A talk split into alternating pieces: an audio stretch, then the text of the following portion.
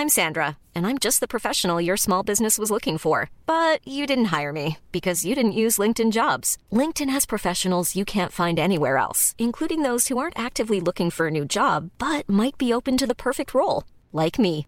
In a given month, over 70% of LinkedIn users don't visit other leading job sites. So if you're not looking on LinkedIn, you'll miss out on great candidates like Sandra. Start hiring professionals like a professional. Post your free job on linkedin.com/people today. Hey, I'm Ryan Reynolds. Recently, I asked Mint Mobile's legal team if big wireless companies are allowed to raise prices due to inflation. They said yes. And then when I asked if raising prices technically violates those onerous two-year contracts, they said, "What the f*** are you talking about? You insane Hollywood ass." So to recap, we're cutting the price of Mint Unlimited from $30 a month to just $15 a month. Give it a try at mintmobile.com slash switch. $45 upfront for three months plus taxes and fees. Promoting for new customers for limited time. Unlimited more than 40 gigabytes per month. Slows. Full terms at mintmobile.com.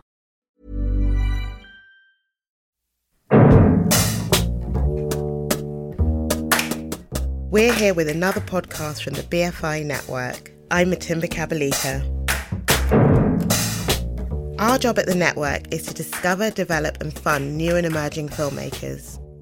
So we wanted to bring you closer to some of the people who hold the most influence and have the best understanding of how the UK film industry works. Will Massa is the Senior Film Programme Manager at the British Council. He got on his folding bike and came over to the BFI offices. We talked about festival strategies for emerging filmmakers, plus, we bonded over our love of rap. Hi, Will. Hello, good morning. Thanks for joining us. A couple of things. I mean, before we go, you know, any further, can you confirm or deny reports that you have a secret skill as a rapper? Will.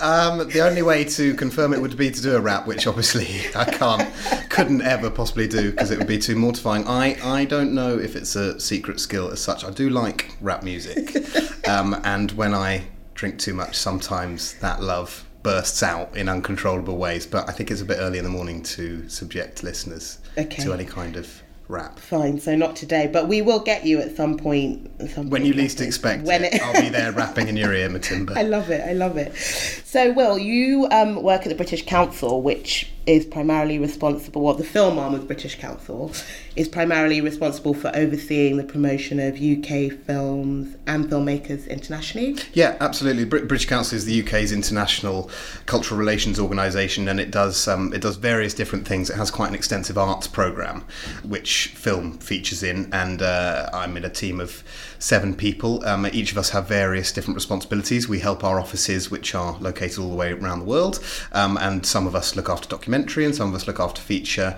And it's been my privilege over the last four or five years to look after short film Cool. And can you talk to us a little bit more about what that looks like day to day? Because obviously, lots of the short film activity includes the short support scheme Sure. and travel. And the travel grant fund. Yeah, yeah, no problem. Um, so I think it's probably best to clarify straight off that we don't fund work. We're not. We don't. We don't invest in production.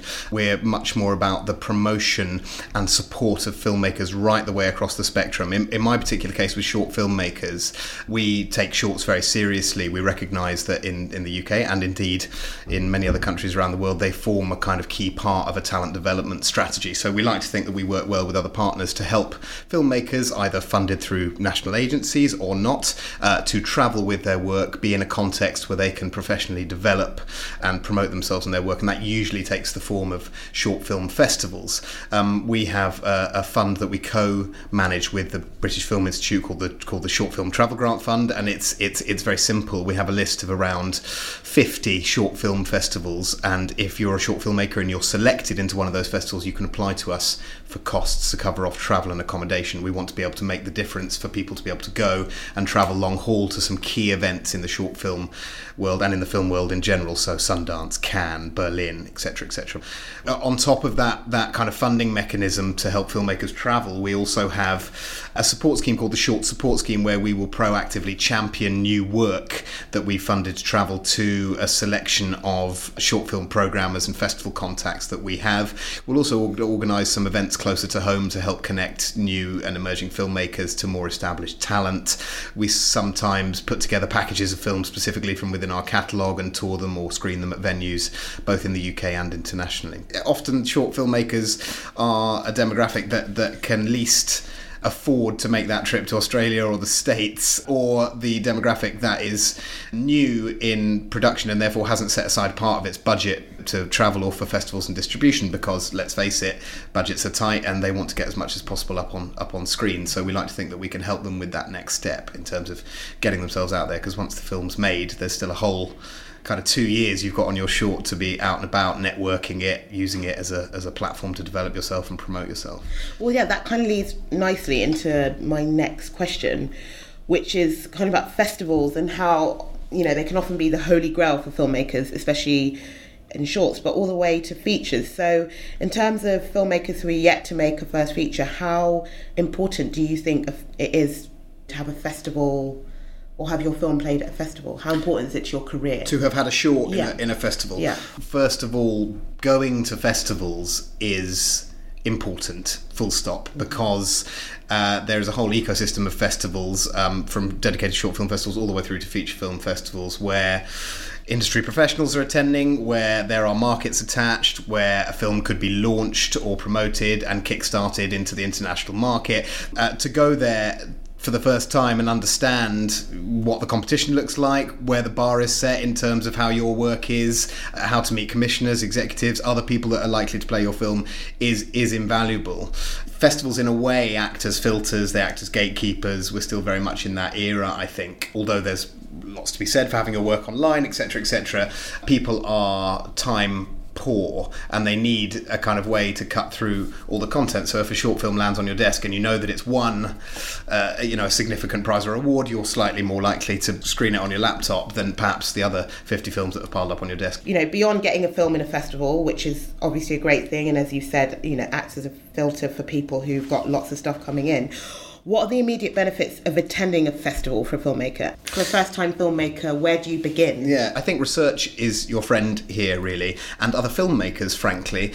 You know, places like Shooting People, online forums, um, the net.work, and find out what kind of flavour of festival might be best for them.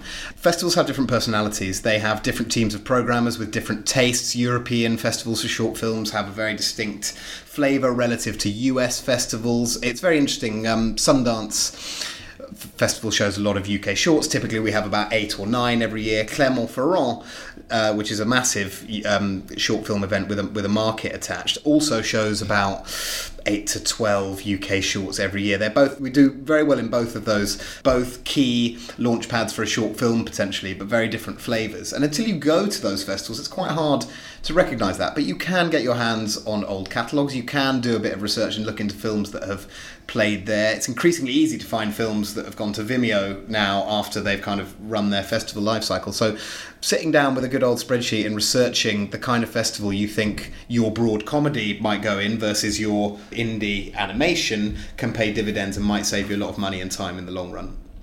Because submission fees can cost, you know. Yeah, submission fees are, in, are an interesting. You know, we've seen a, a kind of escalation of those um, in the past ten years or so, and now you know even our even our beloved UK short film festivals find themselves in a position where they feel compelled to, to, to charge with with entry fees. Your European festivals tend to charge less mm-hmm. or not at all because they have strong state support at a kind of cultural level whereas your US festivals have less of a culture of kind of state support for for support for cultural events so they feel compelled to charge. So a Sundance entry can cost 90 you know 90 dollars. That's that that may not seem like a huge outlay but when you package it together with all the other festivals you're applying for over a 6 month or a year period it, it, it can start to add up. So like so like you say doing your research and working out and prioritizing a bit what kind of festivals you'd really like to launch at or you'd really like to screen at will probably help save you money rather than kind of carpet bombing Yeah. all the festivals you can find on Withoutabox, which is a good resource to an extent, but it's not a substitute for research. I I like carpet bombing. I was going to say, don't submit silly.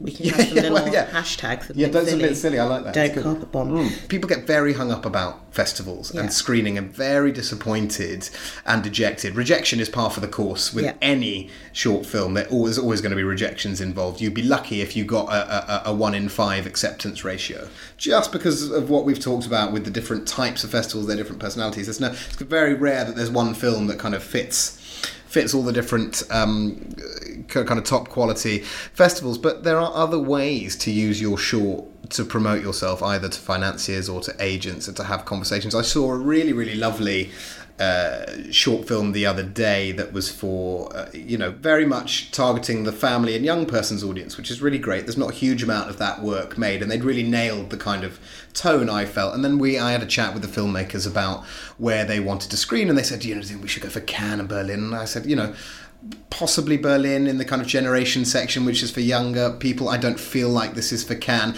And then I asked them, what do you want to do? What's your next move as a filmmaker? And they said, well, you know, we want to make a feature and we very much want to make a feature in, in the vein of this film, which is family and young people. And I said, you know, the film festival circuit for short films isn't necessarily going to be the place you want to focus all your energies for this. You you know you want to use this as a, as a, as a calling card, and not in the not in the bad way that shorts can sometimes be just instrumental as a calling card, but you want to use this as a calling card to knock on the doors of financiers or people that have expressed an interest in making family friendly features as a kind of mission statement saying this is the kind of work we we want to make. And I've seen other shorts that haven't had much festival exposure for one reason or another, but have been very good for filmmakers in terms of getting them representation or getting under the nose of a, of a, of a commissioner somewhere else. So I think you know festivals are only part of the kind of self promotion strategy. I think that's a really good bit of advice because I think sometimes people feel festivals are the be all and end all. Yeah. It's not. It's No. about having a strategy and Yeah. it's about knowing what that short's going to do for you Yeah. as a filmmaker. Yeah, I appreciate for filmmakers it's frustrating sometimes not knowing why they might not have been selected into a festival, but there there are. I mean, if it's if it's reassuring at all, there are always a number of possible reasons. It's it's it's actually quite rarely that the film just isn't good enough. It's it's just 'cause it doesn't fit with the theme of the strand that the program is going for. That it might be too long to fit in a particular program. There are there are lots of reasons, and, and so filmmakers shouldn't be be too dispirited. Um, and, and like you say, shouldn't feel that festivals are the be all and the end all. They aren't necessarily. So I want to know what are Will Massa's do's and don'ts when it comes to shorts. I'll come to running time first because Okay. I'm quite interested in this because I think there's a bit of a myth. Not a myth, but but the way in which people talk about this can be slightly misleading. People will often say the shorter you can make your short, the better and the more chance it has therefore of being selected into a festival. I don't think that's quite true. There are lots of festivals coming back to Clermont-Ferrand, for example, or Uppsala or Tampere, that play films way over 20 minutes, almost reaching the half an hour mark. The fact is, though, that the, those films, when they're selected, they're really top notch. You know, they've really they they they've been right for their running length. So I'm thinking of something like Keeping Up with the Joneses, Michael Pearce's film. It went everywhere. It was 29 minutes long, and it's just one of many examples whereby if you make something that that fits its running time, that isn't kind of too baggy or isn't laborious or doesn't drag, and the narrative is is tight, uh, you know, I think frankly people are entertained and if it's properly structured it can make a decent short film. In terms of kind of the best way to behave when submitting a film i think you know there are multiple resources out there that now allow you to submit a film very easily online uh, things like Withoutabox where you can kind of submit to multiple festivals simultaneously. I think you know have your house in order make sure you you know this comes up time and time again but have a great production still that somehow is emblematic of the tone and theme and and and kind of visual intent of your film because a really good still is really important. It is the kind of first encounter people have. We're much more visual than we are text based these days. So see a good intriguing still is perhaps more likely to drive you towards a film that you want to see. If you then couple that with a really tight synopsis or logline i think that's you know that's quite important. Think about those things and those assets. Don't get hung up at short film level about about the fact that you've got a star in your film. Some festivals may care but most programmers i think don't care. I've seen plenty of of films short films with a-listers in that just don't happen to have successfully delivered their vision pr- pr- very well and i know i know very few programmers that would play a bad short with a star in it. Um, so making a fuss and writing to people to say oh my short starring xyz you know that's fine but don't make too much of a ballyhoo about it i would say. The other thing to say is yeah ballyhoo. Who, who, who said that since the 1930s oh let's bring it back. Ballyhoo. Um, the other thing to say is if you have relationships with programmers already because you've screened in a festival before, they are your friends. They want to track your progress, and in some cases, like Cannes, for example, Cannes is very keen to, you know, if it's if it's shown a couple of shorts in Directors Fortnight, Critics Week over the years, you can be you can be pretty sure that they're going to want to have kind of first dibs on the feature if it's good enough for Cannes. They're going to want to own that relationship. They're going to want to say this is a talent that we broke to the world. We started doing it, and I think there's a balance to be struck between kind of exploiting that relationship or you know you know making good on that relationship and pestering people, which is different. And you don't want to pester people and constantly write to them and say, Have you seen my short? Have you seen my short? These are busy people with huge amounts of shorts to get through. Every credible festival that I know watches everything that they get. So you can rest assured that if you're applying to a decent festival, they are watching your work and they will give you a decision. Uh, you know, then pestering people for feedback if you haven't got in, for example, can be really quite different. It, it totally depends on the programmer. Some people seem to be willing to give brief bits of feedback, but others just can't because there's too many shorts submitted. So I think it's about striking that kind of social balance as you would with with any professional relationship about looking at how you can make it work for you without being kind of obnoxious or kind of too heavy-handed with people. Some Will Massa do's some and nuggets. don'ts. Some nuggets. and some ballyhoo. and some ballyhoo. I feel like I've gone through all my questions. Sure. This this is this is it. Okay. Thank you so much. That's my. It's my it's pleasure. been great having you. It's you sure you don't want to spit a couple of bars to see us out, or You'd have to lay a beat, and I think we're both too old. Uh, yeah, that. I think yeah, Yeah. We'll, we'll let it go. Yeah, Well, you'll have to catch me else elsewhere in a more casual moment. Yeah. Thanks so much, Will. Okay. No pleasure. Okay, let's get these thanks in. We couldn't have made this podcast without Will Massa. Thanks to the musical talents of Rory Dempsey, the BFI Network team, and producer Marie. We want to know what you think of the podcast, so tweet us at BFI Network. Bye for now. Thank you to producer Marie, the BFI Network team, and thank you for ch- stop tuning in. It's not the 80s. You're not live. Even on a budget, quality is non-negotiable. That's why Quince is the place to score high-end essentials at 50 to 80% less than similar brands. Get your hands on buttery soft cashmere sweaters from just 60 bucks, Italian leather jackets, and so much more. And the best part about Quince, they exclusively partner with factories committed to safe, ethical, and responsible manufacturing. Elevate your style without the elevated price tag with Quince. Go to quince.com slash upgrade for free shipping and 365-day returns. Planning for your next trip? Elevate your travel style with Quince. Quince has all the jet setting essentials you'll want for your next getaway, like European linen, premium luggage options, buttery soft Italian leather bags, and so much more. And is all priced at 50 to 80% less than similar brands. Plus, Quince only works with factories that use safe and ethical manufacturing practices. Pack your bags with high-quality essentials you'll be wearing for vacations to come with Quince. Go to quince.com slash pack for free shipping and 365-day returns.